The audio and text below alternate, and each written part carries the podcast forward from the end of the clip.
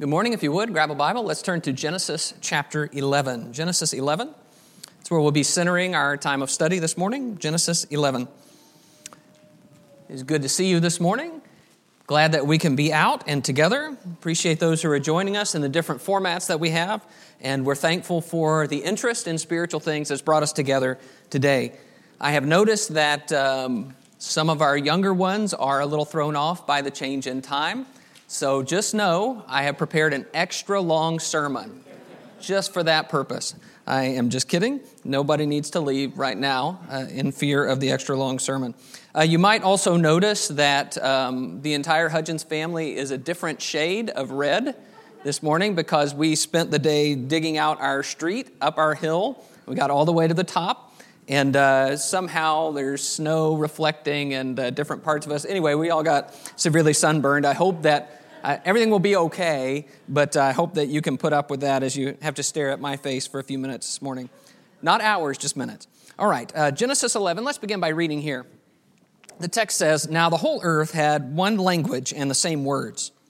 And as people migrated from the east, they found a plain in the land of Shinar and settled there. And they said to one another, 'Come, let us make bricks and burn them thoroughly.' And they had brick for stone and bitumen for mortar. Then they said, 'Come, let us build ourselves a city and a tower with its top in the heavens. Let us make a name for ourselves, lest we be dispersed over the face of the whole earth.' And the Lord came down to see the city and the tower, to see the city and the tower which the children of man had built. And the Lord said, 'Behold, they are one people, and they have all one language, and this is only the beginning of what they will do. And nothing that they propose to do will now be impossible for them. Come, let us go down and there confuse their language, so that they may not understand one another's speech.' So the Lord dispersed them from there over the face of all the earth, and they left off building the city. Therefore its name was called Babel, because there the Lord confused the language of all the earth, and from there the Lord dispersed them over the face of all the earth." For years this story has puzzled me. It's a rather simple story. Man, while still mostly together after the flood, decides we're going to build a city and a tower, and God, in frustration, confuses their language so that they can't continue, and they are eventually scattered. When I was a child, uh, someone told me, and I, I also think it's possible I imagined this, uh, someone told me, though, in my memory, that the people were trying to build a tower up to God, and that God was worried they were a little too close. And so God came down and said, "You know what, we can't have that." And so he dispersed them uh, by confusing their language. On one level, this story is pretty simple. It explains the origin of languages. It explains how people end up in different lands with different ethnicities and things like that. But what has most puzzled me about this story is just, why is it here? What is it intended to teach? And as I thought about it and dug into it this week, what I found is that this story is surprisingly relevant. God is correcting something when he scatters the people and confuses their language. He is correcting something that is still a problem in twenty twenty-one. And I want us to learn about that. Sometimes people argue that the Bible is outdated and irrelevant. It's a relic of a bygone age. And I want to show you this morning that that is not true at all, that one of the earliest stories in Scripture is in fact one that we need to hear from the most. So what we're going to call this, and you can see a little bit of where we are headed, is the idea of Babel and hubris and human solutions. So I want us to dig in for a minute into this story. Let's go back a page to Genesis nine and set our feet here. In Genesis nine, after the flood, it says in Genesis nine one, "And God blessed Noah and his sons and said to them, 'Be fruitful and multiply and fill the earth.'" And then down in Genesis nine and verse seven, he says, "And you be fruitful and multiply, increase greatly on the earth and multiply in it." So God wants man to spread out. Remember, at this point, there are only eight people. And so he says, "I want you to multiply and fill the earth." Now that term, fill the earth, it has two different meanings in English. It could mean spread out and fill up all the space, or it could just mean make more of yourselves so that the earth becomes full of people. Either way, uh, it seems to me that the, the will of God is expressed in the idea of being fruitful. But what that means is, uh, some people read the story of Babel as a direct disobedience to the command, "Fill the earth," that God is saying you need to spread out, and they refuse to spread out. I'm not sure about that, as we'll see, and I'll talk about more in a minute. But what we do find is that as the number, number of peoples grow, the families become different peoples and then begin to spread out. Look in chapter ten of Genesis. In chapter ten and verse five, It says, from these the coastland people spread in their lands, each with his own language by their coast, by their clans in their nations. Verse ten, Genesis ten ten. The beginning of his kingdom was Babel, Erech, Akkad, and Calneh in the land of Shinar. Notice Babel and the land of Shinar, as we'll talk about in a moment. Verse nineteen, and the territory of the Canaanites extended from Sidon in the direction of Gerar as far as Gaza, in the direction of Sodom, Gomorrah, Admah, and Zeboim as far as Lasha. And then down in verse thirty-two, these are the clans of the sons of Noah according to their genealogies in their nations, and from these the nations spread abroad on the earth after the flood. So you see, we're describing in chapter ten the table of nations, how different nations are formed and where they're all going. But what we don't understand is why. Why do they start spreading out? Maybe there's some bad blood after the events of chapter nine. Remember, Noah gets drunk and one of his sons, Ham, sees his nakedness. The other brothers are upset. Noah is upset and curses Ham and curses his children. Maybe that's part of it. Or maybe there's something to do with what happens in chapter eleven. So, chapter eleven is the answer to why the peoples spread. So let's begin just by reading the first four verses here of chapter eleven. Now the whole earth had one language and the same words, and as people migrated from the east, they found a plain of the land of Shinar and settled there, and they said to one another, come, let us make bricks and burn them thoroughly. And they had brick for stone and bitumen for mortar. And they said, come, let us build ourselves a city with a, and a tower with its top in the heavens. Let us make a name for ourselves, lest we be dispersed over the face of the whole earth. So the idea here is a proposal, a city and a tower with its top in the heavens.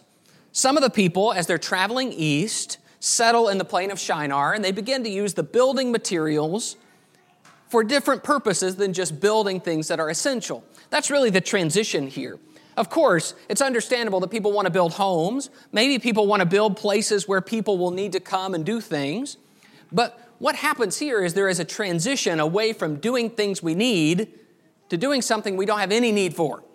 Let's build a tower with its top in the heavens. And the reason is very clear in verse four. Let us make a name for ourselves, lest we be dispersed over the face of the whole earth. Let's become great. Let's get famous. Let's build something we don't need. And of course, if you build a tower with its top in the heavens, at this point in time, it will be the wonder of the world, right? And you will be immortally famous. Everyone will always remember the people who build a tower into the top of the heavens. Part of the agenda in verse four is that the people are afraid lest we be dispersed over the face of the whole earth. The appeal of the project is that we'll all be working together and moving towards something great. Instead of continuing to move around and kind of scratch out a living, we'll build a city, capital C, and we'll build a tower, and we will become a people that is a little bit above everything and everyone else in both literal and figurative ways. Now, as I mentioned, I'm not sure this is a direct violation of God's command to fill the earth, because as I said, I think fill the earth can have different meanings. But I can say this, these people are not thinking about God at all. So remember, we're just a few years removed from the flood, which occurs because man's thoughts are only on evil continually. But everybody on earth knows about God because everybody on earth is a descendant of Noah, who walked with God.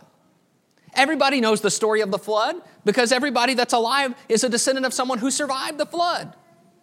And yet here we are with absolutely no thought about what God might want or think about the things that we're doing. So have we progressed at all? I'm not sure that we have. Have we learned anything? It does not appear so at this point in time. I put the word on the board here, uh, the word hubris. Hubris is the idea that was famous particularly in Greek culture, of someone who was unwilling to stay in their place. They wanted to reach beyond who they were and where they were to become something greater than they were. And there are tons of stories about hubris in the Greek mythology. The most famous, and the one you probably are aware of, is Icarus, whose father Daedalus made him wings so that he could fly. And he warned him, don't fly too low, or else the wings can get wet and something can happen with the water. Don't fly too high. Or else, as inevitably happens, Icarus flies too close to the sun and the wax that holds his wings on melts and he crashes and drowns in the sea. And so we still have that picture, you know, that we, we get a little too big for our britches and, and we try to go higher than our station is. And just as the Greek myths say, when you don't recognize your place, disaster ensues. This story reads like that, doesn't it? Here we are, we're people, but we kind of want to be higher than we are. We want to make a name for ourselves. We want to become great. We want to build something that will last. And so we overreach and we cause disaster for ourselves. Man not being content with his place is behind Babel. Then you have this statement in the story of what we're going to call the divine disappointment. Look in verse five. Genesis eleven five. And the Lord came down to see the city and the tower which the children of men had built. And the Lord said, behold, they are one people, and they have all one language. And this is only the beginning of what they will do. And nothing that they propose to do will now be impossible for them. So they've evidently made considerable progress. It says in verse five, the city that they have built. So in some ways, it is finished. But I love what one commentator said about verse five. He said, the tower that they thought reached up to heaven, God can hardly see. God has to come down to see it. And as he comes down, he's, oh, let's see what you guys have done. Isn't that cute? You built a tower. Now, God coming down is, of course, a figure of speech. It's used later in Genesis eighteen. Remember, God comes down to see what's going on in Sodom. There's a great outcry of come down to see if it's really what I've heard it is. Of course, God already knows, and yet he is saying, I'm aware of what's happening on earth, and, and sometimes I will even visit earth in a form. What it emphasizes is that God is infinitely greater than this great work of man. But I want you to notice verse six. It says, the Lord said, behold, they are one people, they have all one language, and this is only the beginning of what they will do. This is only the beginning. God sees beyond the tower, and he looks at what it symbolizes. What starts here isn't going to end here. What begins as a tower will just progress, or we might say will just regress further and further away from my will for people. The tower is not the problem. The brazen spirit it represents is dangerous. He says in verse six, without intervention, he says, nothing that they propose to do now will be impossible for them. That if they're all able to understand each other all the time with the same language, their power will be so great that it will become a continual distraction for them from the stuff of life. Nothing they propose will be impossible for them. They will forget their place. I label this the divine disappointment. I don't believe that God is threatened by this. I believe he is disappointed. And I believe behind that is just the simple idea God is saying, that's not why I made you. I did not make man so that he could make crazy, awesome projects. That's not the goal of life. And so he says, this is only the beginning. Things are going sideways in my creation. For some help with this, I want you to look back with me in Genesis chapter three, a very similar passage. Leave your marker or your finger here. We'll come back to Genesis eleven, but let's go back to Genesis three. So in Genesis three, it's a similar problem where Adam and Eve have eaten of the fruit. And God had forbidden them from eating of this fruit, the fruit of the tree of the knowledge of good and evil. And after they eat of the fruit, God says this, Genesis three, verse twenty-two. Then the Lord God said, behold, the man has become like one of us in knowing good and evil. Now, lest he reach out his hand and take also of the tree of life and eat and live forever. Therefore, the Lord God sent him out from the Garden of Eden to work the ground from which he was taken. He drove out the man, and at the east of the Garden of Eden, he placed the cherubim and a flaming sword that turned every way to guard the way to the tree of life. So this is one of those statements. It's similar to, this is only the beginning of what they'll do. God looks forward. So here in, in Genesis three, Adam and Eve have eaten the fruit specifically to be like God. Remember, that's what the serpent says. You will be like God, knowing good and evil. If that is their impulse, which, by the way, that is the universal impulse of man. We want to be God. We want no one to tell us what to do. We want to do whatever we want. We, have, we want complete freedom and no one to check it. That is what Adam and Eve wanted, so they took the fruit and they ate it. And God says, look, if they've started down this path, you know what comes next. Now they want to live forever. They want to eat from the tree of life. They're, they're going to continue down this path.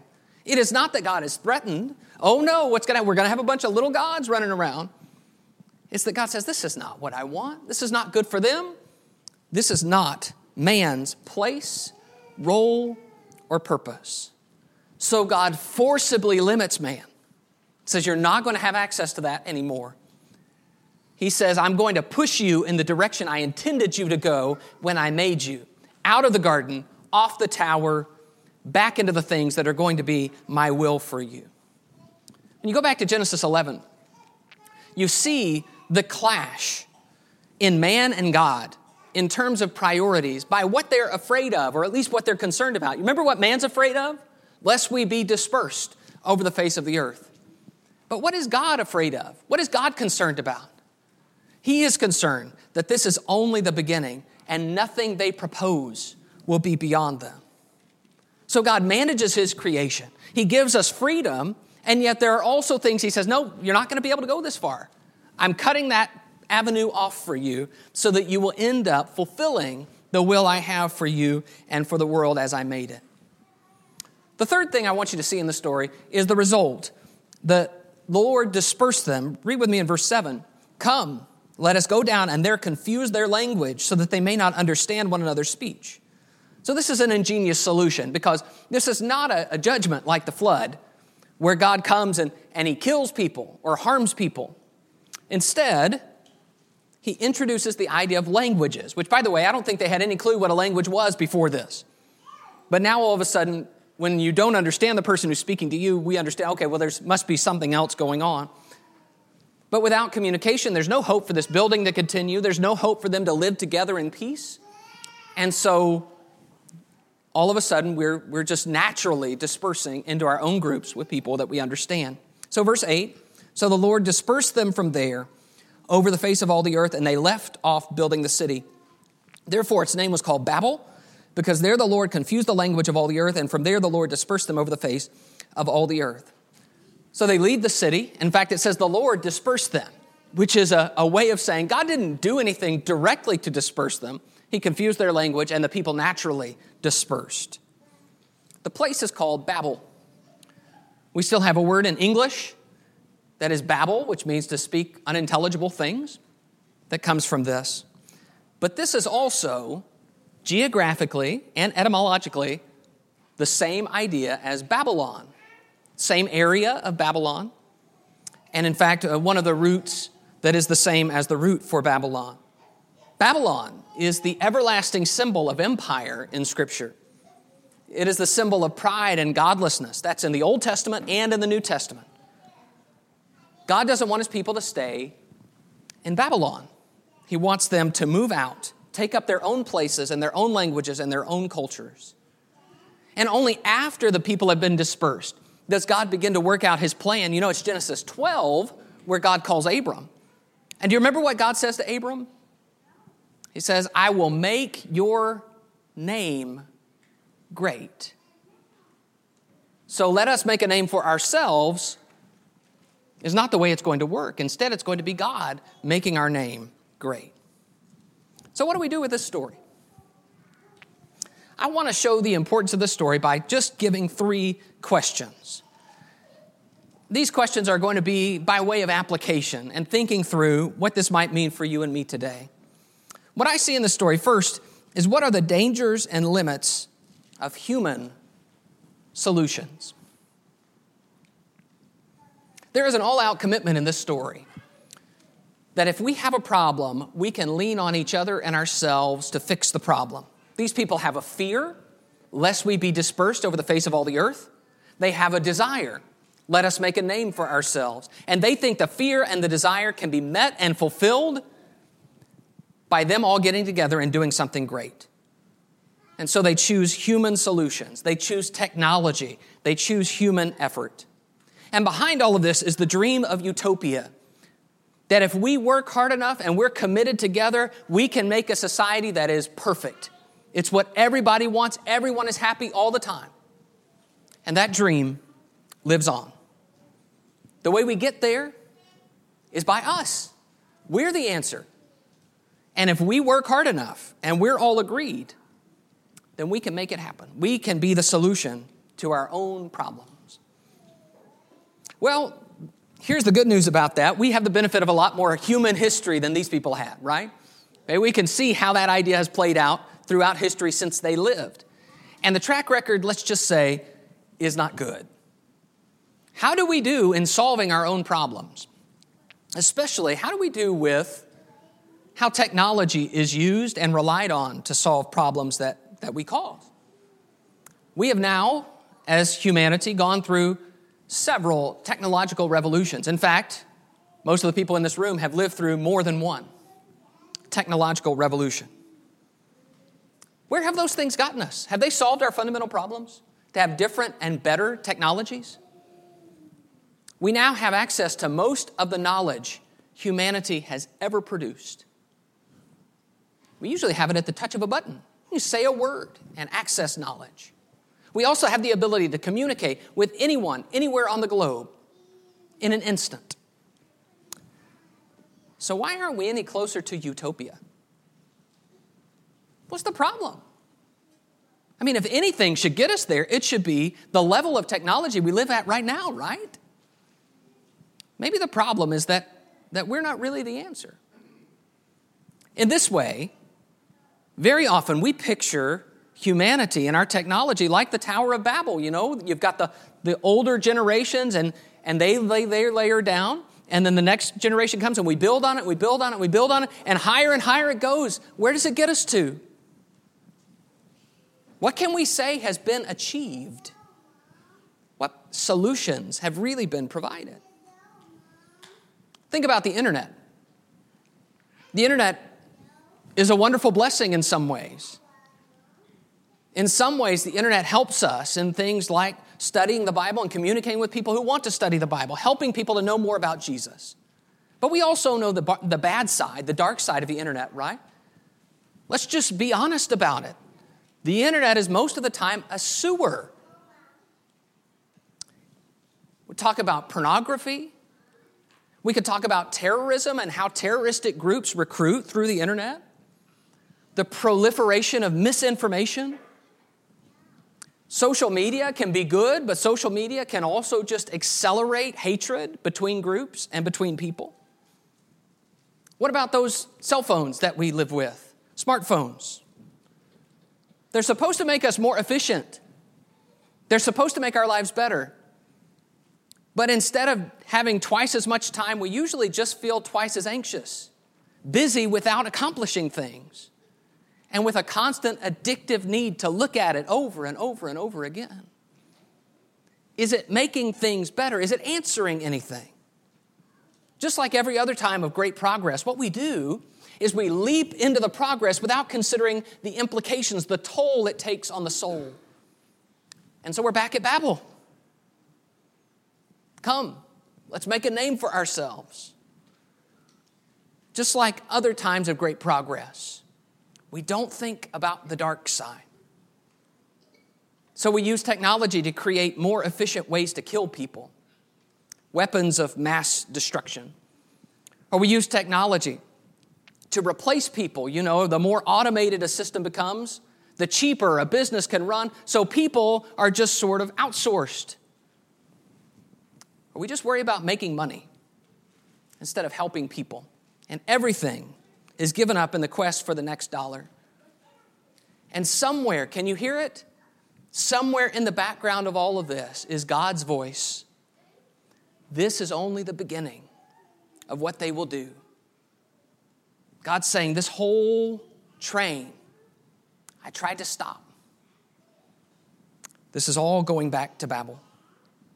And then in those moments where we see that, and we see, you know what, there are dangers and there are limits to what people can do. Do you know what we seek? We seek human answers to those problems. And we say, you know, if we could just get the right guy in office, he would answer it all. He could fix it. And you know, if we got, oh, well, we got the wrong guy, that's the problem. And we'll get the new guy. And then what happens? We get the new guy in, and he's not the answer either. And so we go to the next new guy and the next new guy. Because humans, we say, they've got to be the answer. Somebody will save us. Politicians will save us, or medicine will save us, or experts will save us, or entertainment will save us. Something someone has created can come and save us. Please don't take any of this to me be saying that technology is bad. I'm just saying it's not the answer to our problems. It's merely a tool. And we need to acknowledge that there are some problems that there are no human solutions for. There are some forces we can't control. There are some situations we can't handle. I think we've experienced that this last week, right?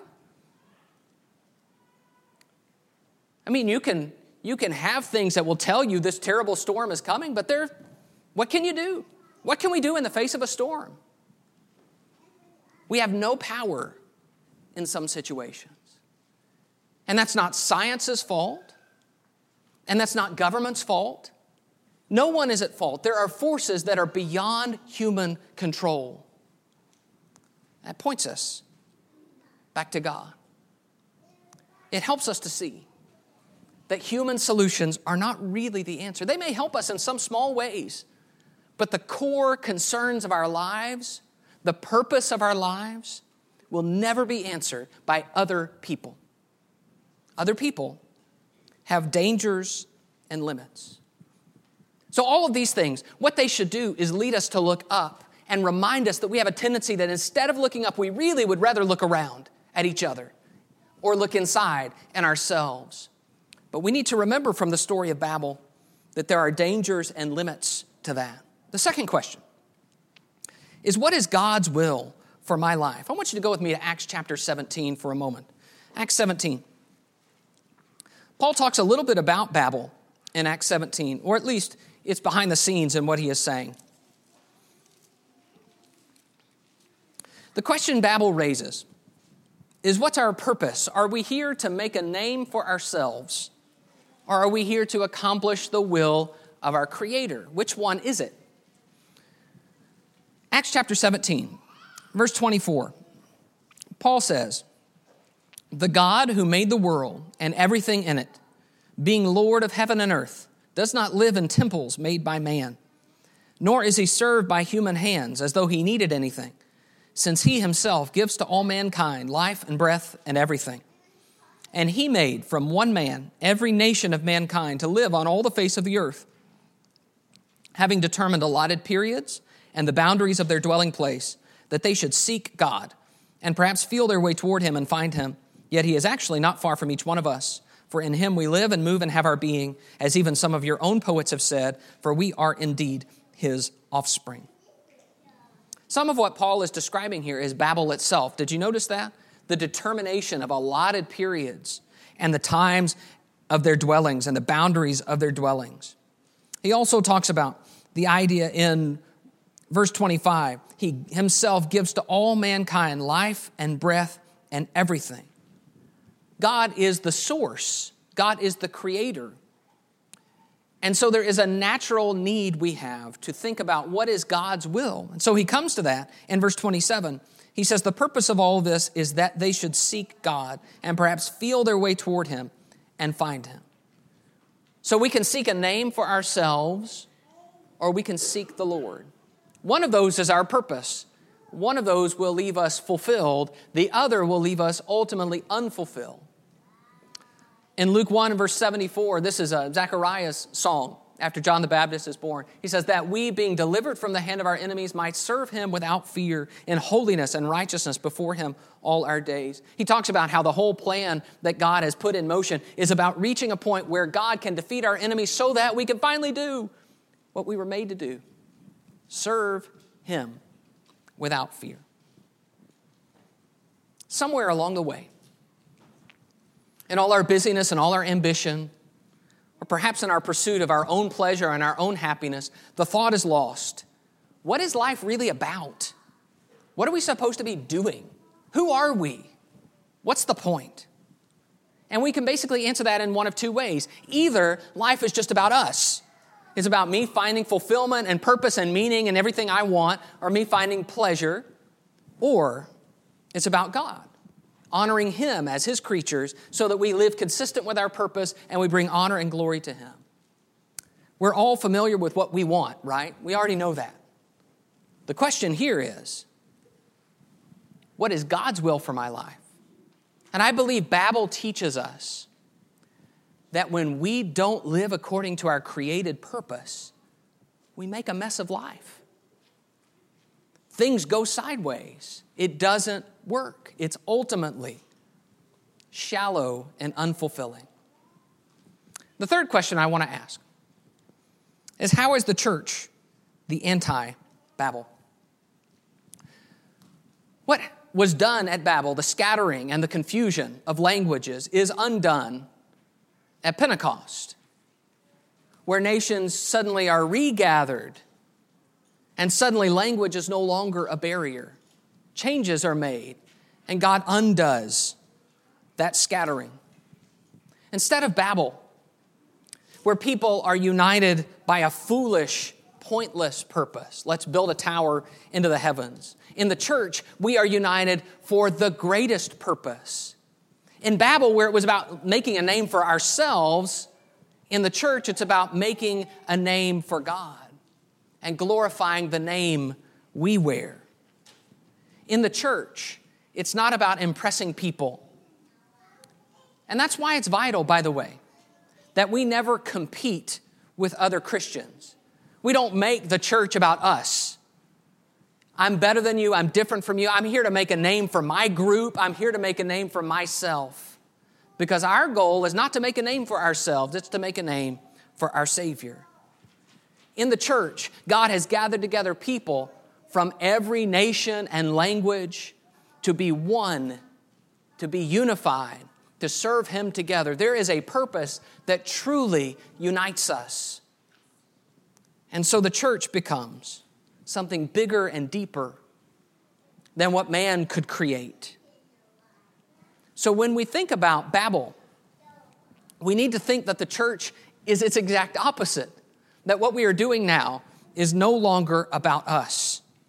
So we value that incredible thing God continues to do through His people, but we must also never make it about us. So I hope these questions will help you. I believe that Babel is a remarkably relevant story.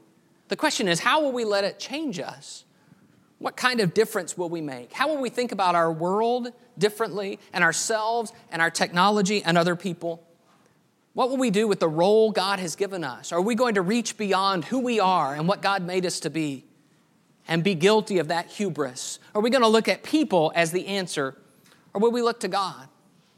And I especially want to dwell on that for just a moment. There are problems in our lives that we can't fix. Haven't you faced that? You know, making a name for ourselves is great, but it's not going to help us when we get cancer or when our loved ones die, when we are gripped with tragedy that we can't deal with. It won't help us to say, well, I've got a name for myself, when we face our own mortality. There is only one who can help us. And He's not human. And it's important that we see that all of these needs are pushing us toward God. The question is, will we submit to that? Will we reach out to Him? Will we put faith in Him? Or will we continue to seek the answers in other people? That's the question Babel leaves us with, and that's the question I want to leave you with. And if there is someone here this morning who is ready to make a change in their lives, whether to be a Christian and to be baptized into Christ, or whether to make something known to this group that we can help you with, please come to the front as we stand and sing to encourage you.